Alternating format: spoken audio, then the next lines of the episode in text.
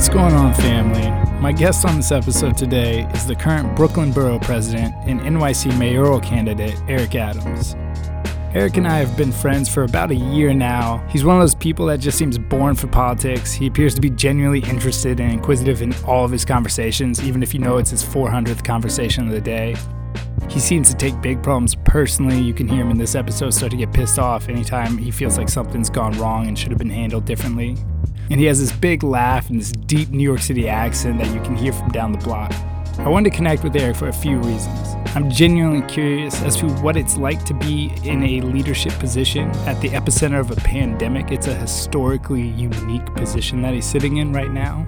I wanted to know if he had been in the mayor's seat, what he would have done differently. A lot of us in New York are pissed off at the situation with the lack of testing, the lack of PPE, our high death toll, what went wrong. Why are we the epicenter? We've also seen how, like in so many other problems, black and brown people have been disproportionately affected. So I was wondering what long term systemic reforms need to be prioritized immediately in a COVID 19 world to protect black and brown communities from continuing to be disproportionately harmed.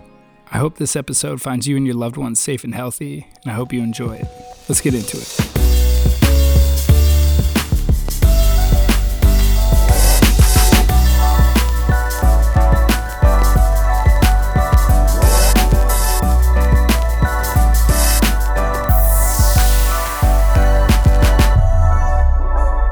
I'll just jump right into it then talking about staying focused. I mean, you are in a rare position historically, right? You are one of the leaders at the epicenter of a pandemic. What does that look like? What are your duties right now as the Brooklyn Borough president, and what are the biggest challenges in this moment? And this is very interesting because uh, I believe there are two types of leaders or elected officials. One serves in a capacity during uh, normal times when you have to balance budgets and you have to make sure the trains run on time and that you have enough Xerox copy paper.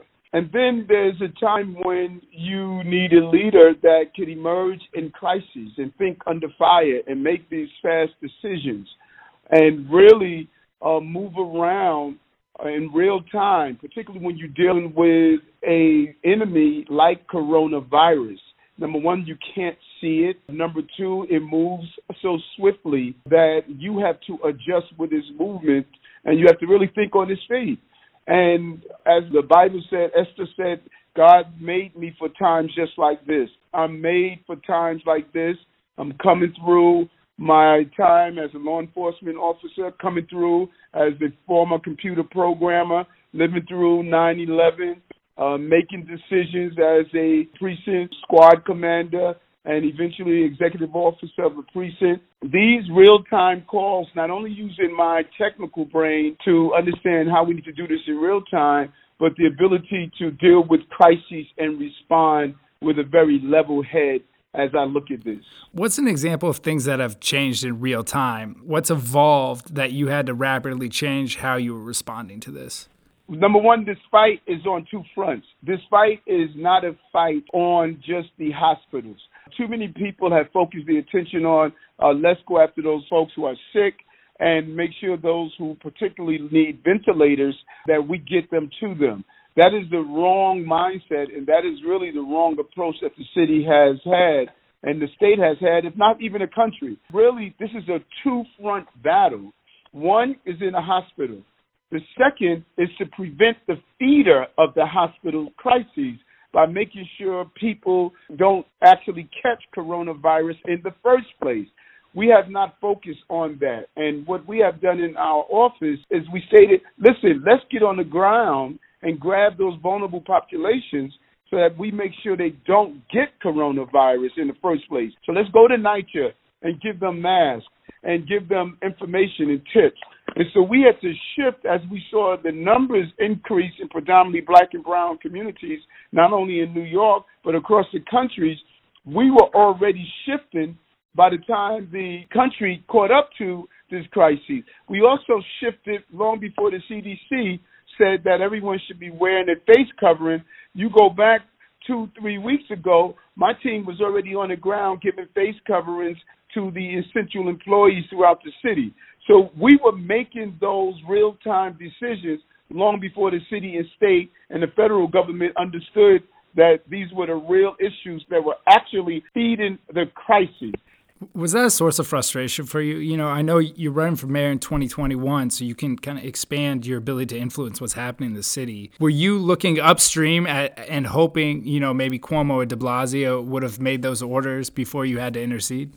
Frustration is putting it lightly. Yeah. The level of anger I had watching before my eyes how we were leading uh, the lamb to slaughter. And let me break that down for you. We did three things that in retrospect and review, people are going to look at with astonishment. First thing we did is we divided the city up into the terminologies of essential employees and non-essential employees. We stated that essential employees must go out and continue to work. Non-essential employees were able to stay home and remotely do their job. So if you did a proper analysis, essential and non-essential, if we like it or not, that's an ethnic description. The overwhelming mm. number of people that can do their job from their laptops are white. In many cases, affluent. You have a few African Americans and Caribbeans and Hispanics that can do it from a laptop, but over 70% of the essential employees are black and brown. They're the transit operators. They're the correction officers, the 911 operators, the school crossing guards. We told them you must go out and keep the city running while the overwhelming number of essential employees were able to stay home. Second thing we did that was wrong. We said to them, we're sending you out in harm's way, but we're not going to give you protective equipment in the process. So you're going to jeopardize your own health and the health of your family members. And we're going to tell the non essential employees to stay home, to social distance, to make sure that you indoors with your family. The essential employees, the store clerks, and others, we told them go out in harm's way without the necessary equipment, and that yeah. is what you see as the feeder that case of that bus driver in Detroit who went on Facebook and shared his frustration with not having equipment and having a woman cough, and then you know we found out a couple weeks later he passed away. Uh, I'm sure it's just indicative of thousands of stories like that. Yes, yes, so true. You're you're correct, and that is indicative of the many stories out there. Now, let me give you the most crucial part of this journey that has yet to be really told. People were saying okay, we can't give the PPEs, which is now known as personal protective equipment, we can't give it to everyone because we didn't have enough. That is a lie. There is no global shortage of PPEs. We and my colleagues have identified a number of distributors who were able to give millions of PPEs to this city. The problem was we had a crisis on the ground, but we had a procurement system that maintained a traditional method of procuring items.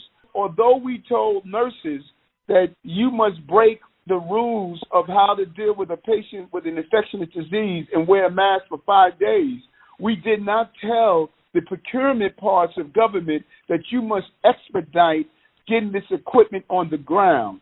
So, is procurement not one of the things when there's a state of emergency declared? My maybe naive thought is that that then concentrates powers in the executive and allows them to expedite normal processes. Is procurement not one of those processes that, as it's structured now, is able to be expedited? Yes, it is. It is totally arbitrated by the executive branch. They could have expedited the distribution of PPEs not only didn't they expedite it, in the case where I was able to find individuals from my sister city agreements globally, we were able to get masks and other personal protection equipment at 50% of the cost. We were still paying high dollar for items that we were doing during a normal procurement rate. And that leaves a big question mark on this entire process. Totally. What, explain to me a little bit what you're able to do and not do as the Brooklyn Borough president when you have a need like this. Are you working with the mayor first? Do you have a budget you can go outside of him? How does that work? Great question. There are five boroughs in the city of New York. The city of New York is part of the state of New York, but New York City is its own little private entity with its own budget. The budget is about $94 billion. We are the largest entity with over 8 million people in the city, extremely diverse. Brooklyn is one of the five counties that make up uh, New York City. We're the largest with 2.6 million people. 47% of the people speak a language other than English at home. We control a large capital budget. That is where our strength is. We get about 52 million dollars a year on capital projects that we do within the budget. But our budget comes from the city of New York. And it is through the city of New York where the large procurement parts of the city come from. Now, I was able to leverage my international relationships throughout the last six years. I have a lot of sister city agreements with several cities across the globe, and I was able to leverage those relationships to get supplies here donated. And so we received uh, thousands of donated masks, thousands of gowns, and we're getting in the supply of ventilators as well because of relationships, but the actual purchasing power comes from the budget of the city of New York that the mayor and the city council has control over. You know, one of the questions I had for you, and I think you've done a great job of laying this out so far, but if you had mayoral power in this moment, what would you have done differently outside of expediting the procurement process and making sure everyone had what they needed, especially the essential workers? What else stuck out to you as things that if you were in that seat, you'd be doing right away? Real time governance. Number one, we would have had testing in my high need areas. We had no plan for dealing with with the information. There was information we knew about coronavirus, and there was information we didn't know about coronavirus. But the China information showed us that those with pre-existing conditions were more likely to die, more likely to have a fatality, more likely to be a real strain on our healthcare system. So if we had that information going into this, we should have focused our concentration on that feeder. We put no real energy on the preventive steps of stopping people from correcting coronavirus, that vulnerable population. We should have had some real conversations that spoke to the various languages in our city. I would not have only had this English language debriefing that the president, the governor, and the mayor did, that they were talking in an echo chamber of only the English speakers. I would have used all of my local medias. We already had an entire network in place because of the census system that was in place, I would have overlaid the coronavirus conversation on top of that census conversation, and we would have reached every corner of this city. Then I would have tested more and often. I would have made sure that we identify how the virus was spreading and where was it spreading so we could have gotten on the ground assistance and resources to those locations. What is just to interject for a second, what is the holdup on tests? Why aren't we all tested at this point? A combination of things two different philosophies, the state and the city. Not only are we seeing some personality differences between the governor and the mayor, we're also mm-hmm. seeing a philosophical disagreement. The governor is doing more tests. The mayor and his team, they believe we should not be doing tests. They believe that we should be only testing people who have advanced conditions. So we're not using the testing system to identify where are the cluster areas so we can get the resources there. What's the philosophy behind testing less, other than if there's a finite amount of tests? Is there a finite amount of tests, and if not, what's the philosophy there? I totally disagree with, and I share that with the Department of Health Commissioner. I totally disagree with the philosophy of not testing. And here was one of the problems uh, that we had when I spoke with the presidents of my hospitals three weeks ago. They shared with me that at that time the Department of Health was making a determination of who get tested or not, and they said out of ten requests they made, only one was approved, and so we were actually under testing and under uh, monitoring in certain communities in the city, and I think it shows that these communities have a greater impact on negative outcomes. And that's due to a lack of tests. When they say, "Hey, look, we're not going to run nine of these ten tests," why are they saying they're not going to run it? That's a good question, and that is part of the data that needs to be released. Um, where Got did it. we test? How many tests did we do? What communities did we test? And who made that call? If Mr. Johnson came in and had the same criteria as uh, Miss Mary had, who made the call to determine we're not giving Mr. Johnson an exam and we're giving it to Miss Mary? And then we have to ask the question: was the nine out of ten ratio the same no matter what community you came from? Right. It's very important questions that we have to ask. You mentioned, and I'm happy you did, that people of color are being disproportionately affected. You've mentioned some of the reasons why, in the immediate term, in terms of how many of these folks are essential workers, you know, and how those percentages break down. There's also these macro structural systemic inequalities that are showing up across the board, whether that be the hypertension that's more prevalent in these black and brown communities or these low income jobs that happen to be manual labor or essential. What do you think are the structural changes that now need to be fast tracked in this COVID world? In several different areas access to healthy food, having a healthcare system uh, that focus on the project we have at Bellevue Hospital where we're doing lifestyle medicine, changing the food we're feeding our children in other healthcare facilities. At the heart of coronavirus is pre-existing conditions. We cannot lose sight of that.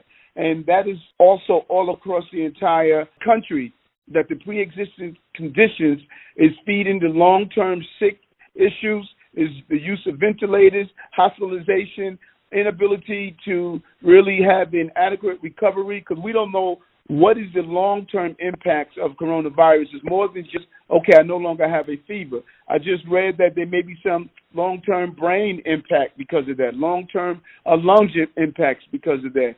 So we have to change how we move from sick care to a real health care that we focus on wellness. And if we don't do that, we're going to continue to deal with this battle. Coronavirus is not like that thousand year flood.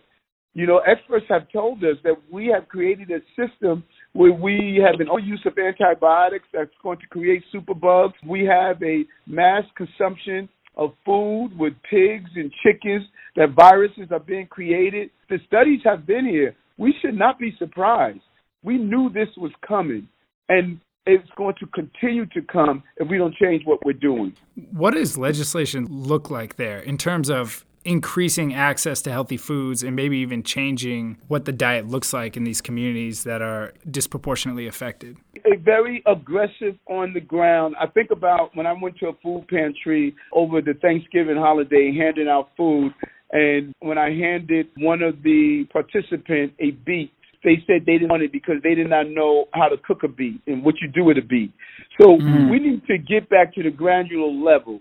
Our hospitals should have behavior scientists assigned there. We should have nutritionists. We should have those who are able to show people how to cook healthy food.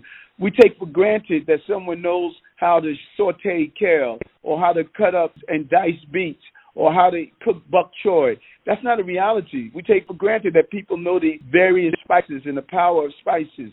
We have to go back, and part of our healthcare system must encompass all of the things that one needs to do and know. The city can't continue to feed the crisis that we are facing. And our educational system needs to be in alignment with the Department of Health. The Department of Health must be in alignment with our nutritionists and our uh, health providers, our ACS, all of our agencies must focus on this holistic approach to health. I know a bit about your personal story too. Like, there's a reason you're so passionate about what a clean diet can do if these neighborhoods start adopting clean, healthy diets and it's made accessible to them. You were someone who would be someone that was at risk a few years ago. You you had a bunch of underlying conditions. Can you talk about a little bit what you were facing and then what you did to address it? You know, and I look back the other day, I was sitting back and I was reflecting on where I was. And when I was told I was diabetic at the advanced stages of diabetes, I lost my vision in my left eye. I was losing my vision in my right. I had permanent nerve damage in my hands and feet that was going to lead to amputation. Had high blood pressure, high cholesterol, high PSA, which is the indicator of early signs of enlarged prostate.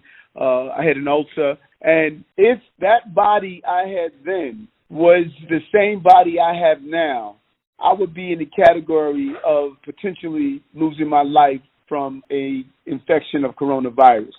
But because I sought out to take a different path and start to look at how food played a role on my health condition, I was able to go to what is called a whole food plant based diet. I was able to go from losing my sight to a full recovery of my vision in three weeks. Uh, my nerve damage went away in three months. The ulcer disappeared. No drugs. My entire body went into a transformation. And I have consistently lived this way for the last three years, close to almost four years. And it was about just the food And I think if more Brooklynites, New Yorkers, and Americans know that the things that they're doing is creating the harm to their body, uh, I think they'll change the direction. But we are unwilling to give them the truth. We've been hijacked uh, by the uh, meat and dairy industry and the pharmaceutical companies. Uh, they're going to now switch this conversation from giving you medicine to treat symptoms to now you're going to hear big conversations about people taking preventive vaccines to stop viruses. We look at this as a crisis. Other people look at it as currency. Mm. New Yorkers right now are being asked to wear masks in public. Obviously, a lot of black and brown folks in New York City have had a rocky relationship with the NYPD and are understandably hesitant or scared to wear a mask in public. What would you say to them? I, I respect their fear. And oftentimes, when we hand down edicts or we hand down something that people should do, we do it through our own prism, our own set of eyes, our own understanding. We don't even realize the impact of what we do and say, how it impacts others.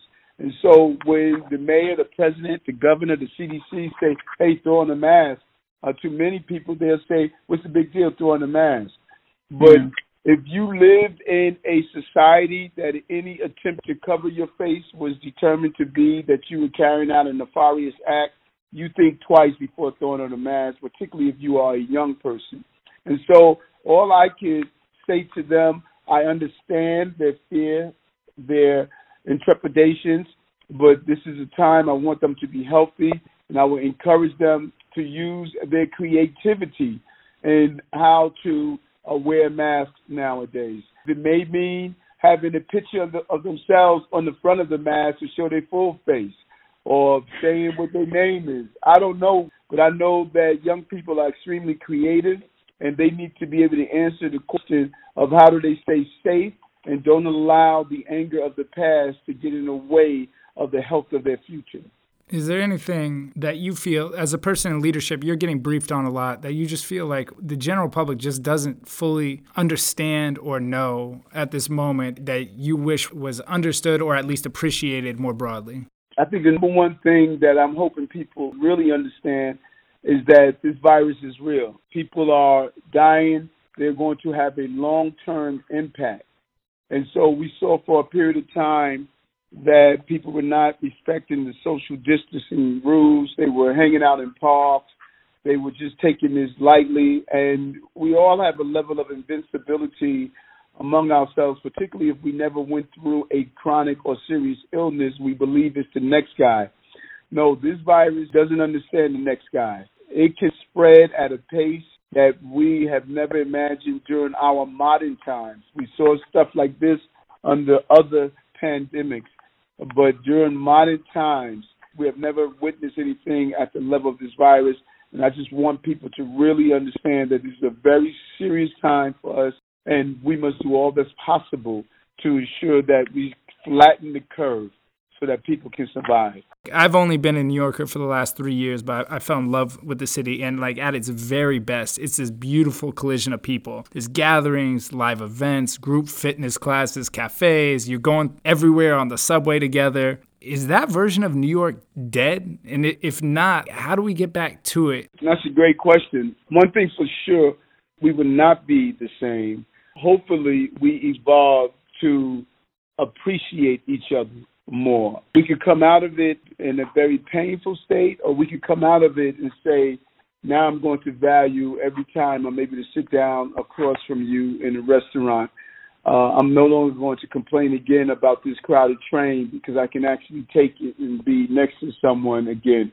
So as we call on people to have social distancing, uh, we also need a desire for us to come closer together. So hope, hopefully we may value uh, the joy of walking in the park together, uh, sharing a bench together. Uh, maybe this call to be away from each other is going to give us a time to start to appreciate each other. So, you know, they say that absent makes the heart go fonder. I'm sure that some of us are absent from that relationship we have with everyday New Yorkers. That's a beautiful sentiment. I hope that's true. Hey, man, I appreciate you jumping on. I'm so happy that you are healthy for this moment and that you're making the moves you're making. So thank you so much, brother. I love you. Take care. Be safe out there, okay? Thank you. Give my love to your family and your wife. Thank you. All right. Take care, brother. Bye.